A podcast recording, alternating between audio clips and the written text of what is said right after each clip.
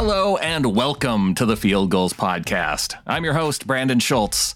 For our final team press conferences before hitting the summer break, we heard from a number of the Seahawks position coaches, including receivers coach Sanjay Lal, who spoke about the opportunity to return to Seattle.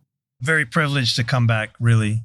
Um, I thank Coach Pete for the opportunity, especially after leaving. And then uh, the first time I was here, there were a lot of connections made, and it felt like home to come back. So it was a no brainer if Pete was on the same page. The star of the offseason, according to Lal so far, it's someone you might not expect wide receiver Cody Thompson. It's excellent. He he's had the best spring of any receiver. And a lot of the things I was saying about DK about being diligent, taking practice to the team reps, he's done that. Sanjay touched on the status of another second year wideout in Dee Eskridge. Dee's really twitchy and explosive. Wants it. He's a dog. I've seen the blocking film from last year. Uh, the last place I was, we wanted to draft him. We were really high on him. Um, so I've been very impressed. Wrapping up Lal's comments, here's what he had to say about the Seahawks' two rookie receivers, Bo Melton and Dareke Young. Man, they were really on the come till they got dinged up. So I can speak for the two that are hurt, Dareke and Bo. Very intelligent. They have the right mindset. Physically, really gifted. Uh, Bo's a four three something guy, and Dareke's four four at 220 something pounds, and really, really coachable. And they really adopted the technique. So I was excited to see where they could go. Um, there's been a pause right now, obviously, but they'll pick it up when they come back. And then Kevin has done a great job in the slot too. Very smart too. Keeping things on offense, let's hear next from assistant running backs coach Amanda Ruller, who shared a little bit about how she landed a job in Seattle. So I took it upon myself to actually go to the NFL Combine this year, and I met tons of people. I went by myself. I got my resume in tons of people's hands. I got to meet people face to face because I've applied for tons of NFL opportunities before. And I think when you just submit a resume, they don't get to see the type of person you are. And when you're hiring a coach, you have to trust them. You have to gain their trust and attention. So when I was there, I made it happen. I worked my magic. And from there, someone from the Seahawks organization gave me a call, gave me an opportunity to just interview. They said, Did I, did I apply for the Bill Walsh opportunity? I said, I did. So from there, I was brought in and I have this opportunity with you guys today. Ruller says she sees herself as an important advocate for women in football. For me, one of my missions is to help young girls and women feel more comfortable within football. Because when I started, I wasn't comfortable.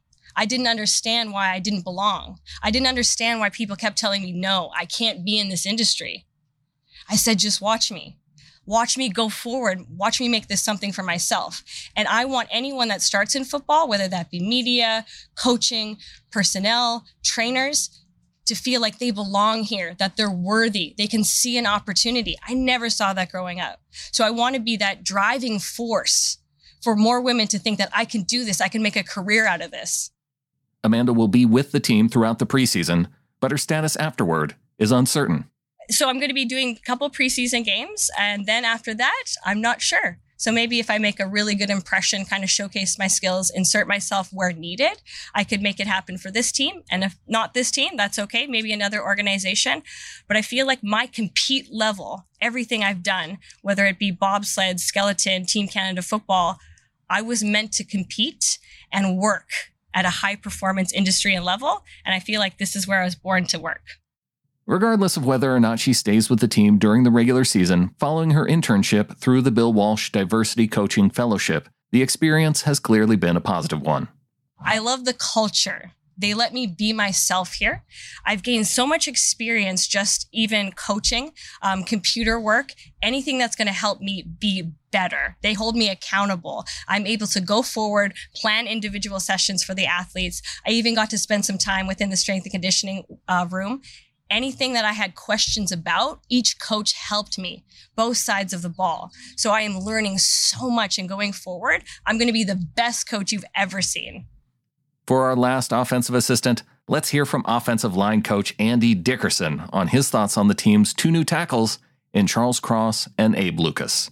both come in with great attitude. They ask great questions uh, in meetings. They understand the information. And again, air raid, uh, you know, they still run and they still throw. There's probably there's more passes, but you know they both ran, you know, had the run game. And so you know when you're evaluating those guys, you see them move and see how their bodies move. So you try to, you know, project how that would cover, you know, show up in, you know, in the NFL and our different schemes. And at the end of the day, you're still blocking a guy in either protection or the run game. So, but they've been great, ask good questions. And again, out here is, you know, a great time for them to start learning how we do things, the different drills, the calls, stuff like that. And they've done a really good job with that. All of them, you know, Quan and uh, Liam as well, for all the rookies who've come in and done a good job. And you know, so just to see them do that. But again, this is out here. We're in t-shirts and shorts, so it's just them getting comfortable and learning everything, and then the real work will come when we get to training camp and the pads come on, and we really see how it goes.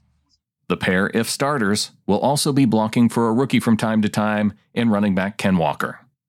Really good. It was fun to see him get out there, you know, doing blitz pickup stuff. Probably the coolest thing I've seen is just his willingness and his eyes, the way he moves, and just his ability to understand everything so to me, like pass protection for backs is probably one of the starting points of like, do they understand what's going on? And then his ability to see him again, trying to understand and get a fit and the tempo and the timing of how we want to press the hole and make those cuts and make those decisions. But I've been impressed with him.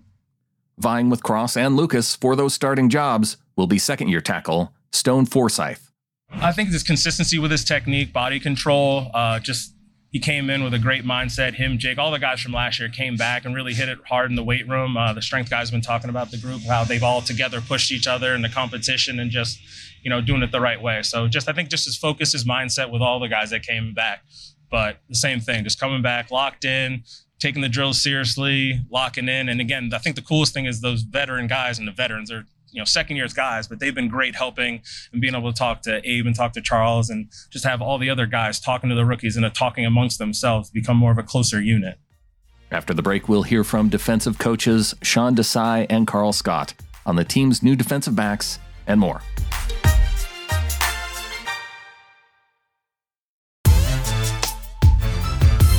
We heard from the position coaches on offense. Now on to the defense. Let's hear first from defensive assistant and associate head coach Sean Desai. Is he a defensive assistant? Is he the associate head coach? He was asked to provide a little clarity on exactly what his title with the team entails. You know, I, am still trying to figure that one out through HR. uh, no, um, you know, I think, uh, you know, I'm just trying to uh, really be the best assistant I can be to be here to uh, be a resource for Clint. Uh, he and I go back obviously through our days at Chicago. Uh, be a great resource for him. Help in the back end where I can, uh, and really in the back seven uh, with the backers and the safeties and the nickels and the corners, and and try to uh, provide as much support as I can to the the coaching staff. Desai had a simpler title in the past as defensive coordinator with the Chicago Bears. It's always easy when you're not in that role to say what you would do in that role. And I had the opportunity for a lot of years to do that, right? And and everybody does that because you want to grow. Uh, but then when you get in the role, you understand the whys behind of why you had to act certain ways uh, in terms of leadership, how you got to communicate, uh, and really your job is to lead the coaches and the players. And you got to make sure everybody's aligned towards the vision and the outcome that you want to uh, be aligned towards.